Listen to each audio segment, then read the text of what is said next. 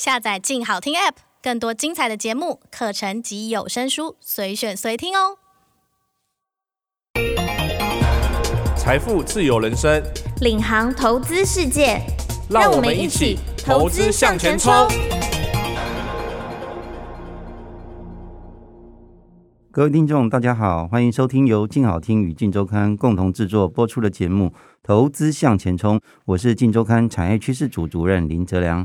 在我现场的是我们的记者唐子晴，子晴跟大家打个招呼。大家好。好的，那我们今天想跟各位听众聊的是呢，一个黑科技量子电脑。那子晴可以跟我们大家稍微聊一下量子电脑它是怎么样的一个运作的机制？它跟我们一般人所知道的所谓的个人笔电啊、传统电脑这些超级电脑这些有什么比较大的差别呢？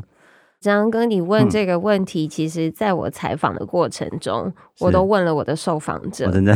然后我现在已经感受到他们的困扰，因为我跟他们采访的时候，都希望他们可以用浅显易懂的方式跟我解释一下什么叫做量子电脑。对啊。然后这个问题丢回在我身上的时候，我觉得简单跟大家讲说，以前呢，我们的 PC 或者是就是我们现在的笔电，那它进行各种计算的时候，它是零跟一的这种计算，零跟一。对，可是量子电脑它不是，它是零跟一可以叠加计算，或者是零跟一可以同时。计算，所以它计算的方式可以想象，就是跟现在是完全的不一样。嗯、哼哼，那它的好处是什么？就是比方说，以前传统的电脑，如果我们打个比喻来说好了，嗯、它可能是在交响乐团只能弹一种乐器，它就是零跟一，零跟一这样计算。可是，在量子电脑的身上的话，它就是像是整个交响乐队，它可以弹各式各样的乐器，所以它的计算的效能跟它可以计算的东西的量，就是暴增式的成长。嗯 okay. 听起来所有的乐器可以在同时间一起演奏，这样不用哎，整这个小提琴停了之后，大提琴才可以开始演奏这样的一个方式。对，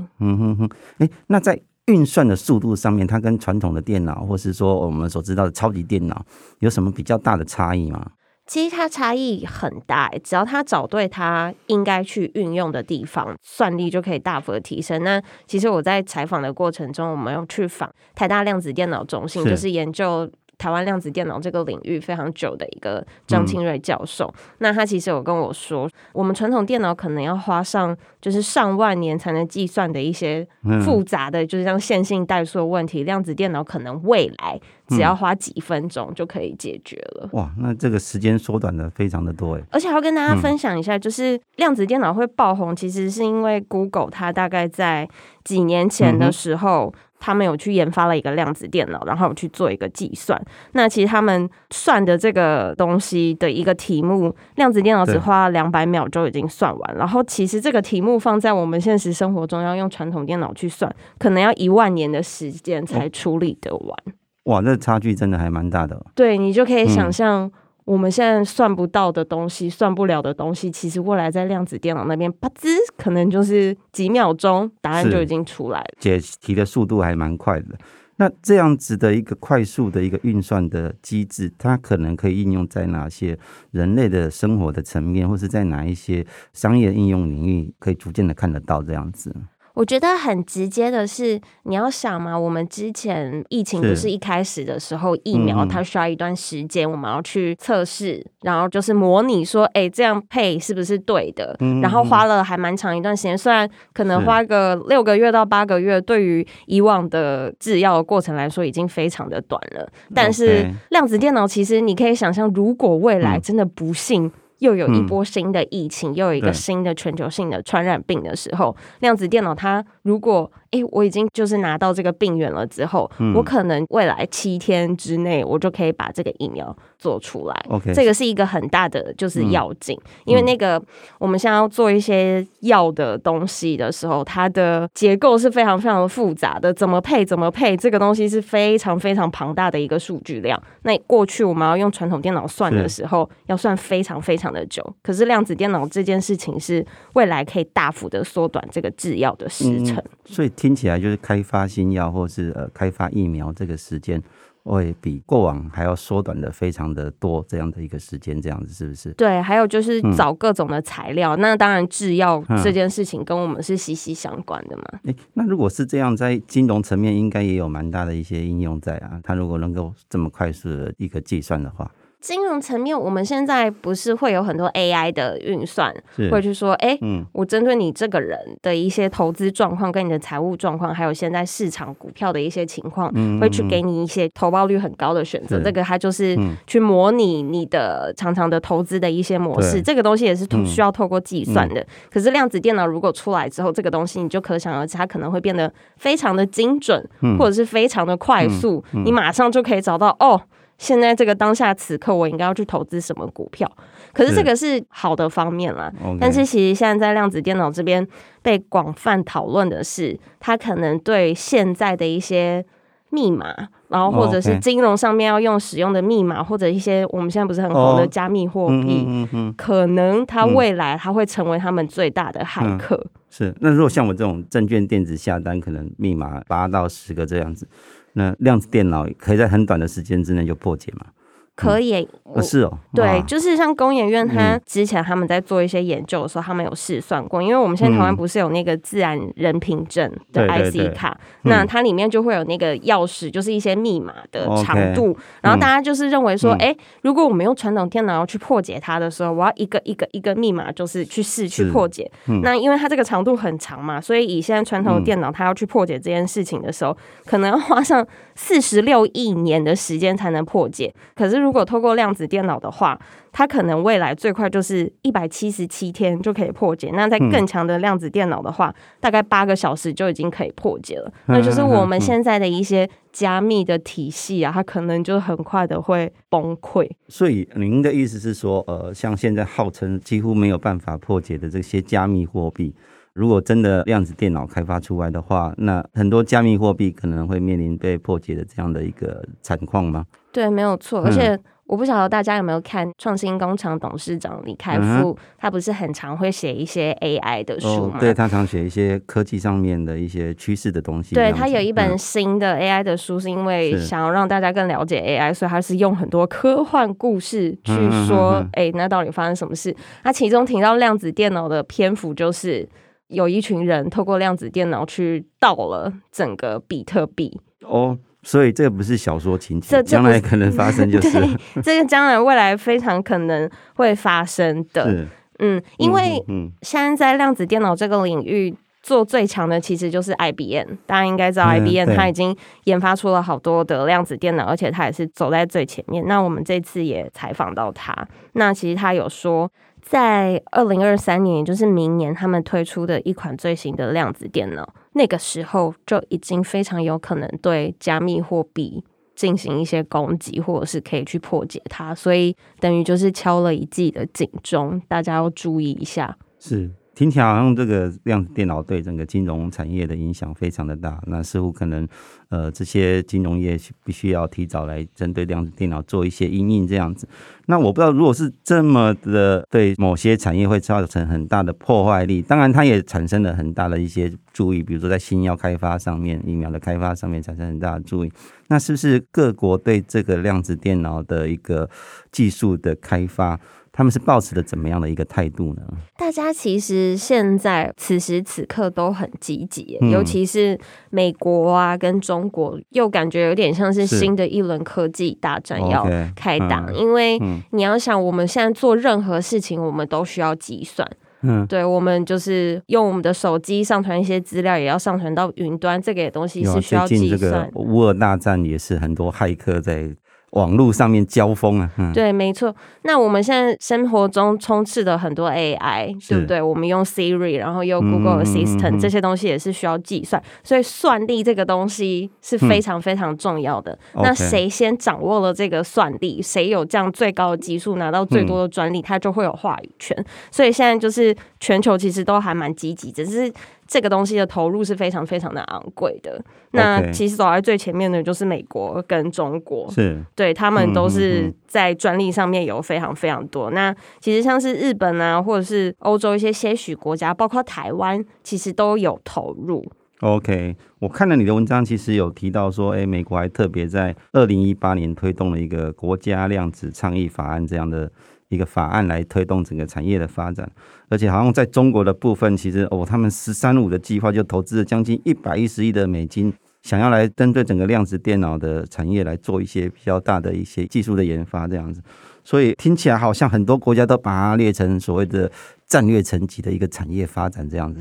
嗯，没错，而且不止国家这么做，那其实企业也非常积极的，就是投入，而且他们就是有钱嘛。嗯，对啊，有钱，像是你看，美国这边有 IBM、Google、Intel，就是这些大公司都已经投入了，投入了非常非常的多的钱，然后非常大的资本去研发。那日本像是 NEC、富士通。然后这些公司也有，那中国像是阿里巴巴、百度啊这些大型的网络公司都已经在做这件事了。嗯哼哼哼，对啊，我看到您文章里面有提到说，哎，就连最近这个最夯的所谓的自驾车。这个德国的 VNW 都跟美国的亚马逊合作，哦，发起了这个量子运算挑战，想要透过这样的技术，呃，能够找出自驾车最有效率的一个机器学习的一个方式，这样子。那我不知道说，呃，目前在台湾的部分来讲，台湾有哪一些业者对这一方面也有比较积极的投入啊？政府的态度大概是怎么样子？其实政府也有注意到啦，所以他们就是科技部之前在去年的时候就有筹组了一个。量子国家队，然后希望五年内可以投入新台币八十亿，去开发一些台湾自己量子电脑专属的东西。但是你知道最有钱就都还是大企业跟大公司嘛？啊嗯、那我们的代工一哥红海呢，他就非常积极的在做这件事情。嗯、那红海他大概是去年一月的时候，他就有成立了一个，因为他有一个红海研究院，就是专门去研究各种这种前瞻技术啊，可能未来可以就是进入他们的事业体，有一些商转之类的。但是他的红海研究院就成立了量子计算所。是对，然后在年底的时候呢，他们就已经成立了实验室，然后计划五年内的时候要开发出他自己的量子电脑。他是非常非常非常积极的，嗯，首当其冲的业者。OK，可能在美国最积极的是 IBM，那在台湾你就可以把红海看成 IBM 那样子的存在。是是是是，我看你好像有还有独家揭露说红海有意筹组。类似 MIH 这样的一个联盟，在量子电脑上面做一直这样的动作，是不是？对，我们在采访的过程中有访到他们量子计算研究所的所长，那他有说，鸿海集团董事长刘扬伟先生非常非常看重的这件事情。那他已经呼吁说，诶，那这样我们就是鸿海已经走到前面了，我们是不是要呼吁台湾的业界啊、学界呀、啊，然后还有政府可以一起参与进来，然后成立一个。台湾可能像是量子电脑大联盟之类的东西吧，嗯、所以就是我们可以期待红海会不会尽快的，就是把这件事情推出来。你看，像他们已经有一个 MIH 了，现在是不是已经渐渐的把台湾的厂商集结起来，就是带到电动车的一个领域？那或许就是他接下来非常有机会可以把台湾厂商集结起来，就是带到量子电脑这个全新的领域。是。嗯，我如果我没有记错的话，好像呃，台积电的董事长刘德英他其实也有提到说，其实台积电也不会在这个量子电脑的热潮当中缺席这样子。那我不知道。半导体在所谓的量子电脑这个区块里面，他们究竟是扮演一个什么样的一个角色？嗯，而且不止台积电董事长，嗯、像是联发科的董事长蔡明介先生，Okay. 他也是近期多次的在公开的场合一直提到量子电脑。嗯、那我们就是有侧面的了解，他现在好像在内部一直逼大家读一些量子电脑的书。哦哦、对，就是即使现在还不知道要做些什么，嗯、然后不知道怎么做，可是现在就要做好准备，就大概知道它是什么。东西这样才不会来不及。可是因为台湾的半导体产业非常的强嘛，我不晓得大家有没有看过量子电脑长什么样子？它像一个嗯巨大的水晶吊灯哦。这样跟你有看过吗？水晶吊灯我有看过，对，它就是一个很大很大的水晶吊灯。嗯、那其实最底部的那个小小的东西才是量子电脑，但是上面像水晶吊灯那整个结构其实是怕量子电脑过热，因为它要。在非常冷的环境中才能运作。其实那是一些散热的装置。嗯、那它的结构非常的复杂，里面会用到什么各式各样的线路啦，或者什么之类的。那些其实都是台湾的厂商可以去切入的机会。嗯，对，因为那些东西以前我们在传统的 PC 上面也要做啊，在各式各样的设备上面也要做呢。那这样子的话，台湾以前在这些领域的话，其实已经占有一席之地了。嗯。我比较好奇的哈是说，呃，像量子电脑这样的东西，现在看起来好像比较庞大一点点。那将来它有可能慢慢的进化到走向类似传统电脑这样的一个状况，这样子吗？还是说它的应用其实就是在比较大的企业才需要这样的一个量子电脑去做一些高算力的运作这样子？一定是有机会的，嗯只是不知道要多久。OK，就像我们人类的第一台电脑出来的时候，嗯那个时候超大。它的空间可能需要一个足球场那么大，嗯那那时候也没有人会想到它未来会变成这么小、这么轻薄的一台，然后人人都有一台。那量子电脑也是一样的，只是因为量子电脑它才刚刚开始发展，是它硬体上面有很多的限制，比方说它现在就是一定要像水晶吊灯这么大，嗯那它是需要时间慢慢的把硬体不断的进化、进化，它才能缩小、缩小、缩小。那其实我在采访了一圈下来，大家都非常的看好，也觉得它有朝一日或许真的可以做到像手机一样小。那那个时候，我们的手机可能就如同一个算盘般，就是它的算力超级笔电就会变成算盘，就对了。你的笔电就会变成算盘。嗯那时候量子电脑它就是会是主流的计算装置，那个时间是一定会到，但是大家会认为呢，普遍要走到这么小的时候，可能要五到十年后的时间，不是这么快就可以发生。嗯嗯嗯所以它需要时间的酝酿。对，现在我们可以看到，或许它就是用在国家层级的一些东西，可能初期，然后或者是用在一些大企业中，他们要去计算一些东西。那当他们要走进我们每个人的生活的时候，那可能就是真的蛮久之后的事。是听起来就是说，量子电脑它其实在运算的能力上面非常的强大，这样子。但其实这个科技它也有某一个程度的缺陷存在，好像它没有办法算的太精准，是不是？嗯，对，这个是现在业界觉得它最大的问题是，是因为量子电脑它刚刚不是有说它的硬体还在发展嘛，嗯，而且它要算这个东西的时候，它必须要在非常冷的环境中算，所以它硬体上面常常还是会有一些出错的状况发生。嗯嗯嗯嗯、可是那个东西就会导致它算出来的结果不是很精准。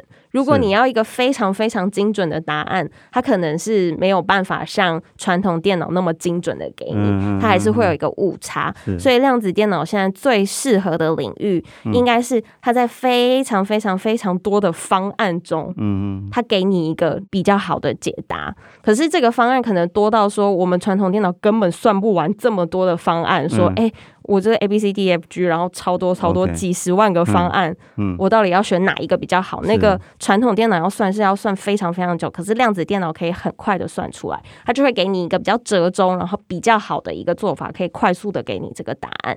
OK，所以简单来说，可能十几个方案里面，它会帮我挑出里面最佳的一个方案出来，但它不见得能够算到非常的精确，这样子是不是？对，没错。OK，哇。所以，如果真的研发出这样的东西的话，我想在我们的包含交通啊、药物的开发都会有很大的帮助。这样子，那非常感谢各位听众的收听，也请持续锁定由静好听与静周刊共同制作的节目《投资向前冲》。我们下次再见，拜拜，拜拜。想听爱听，就在静好听。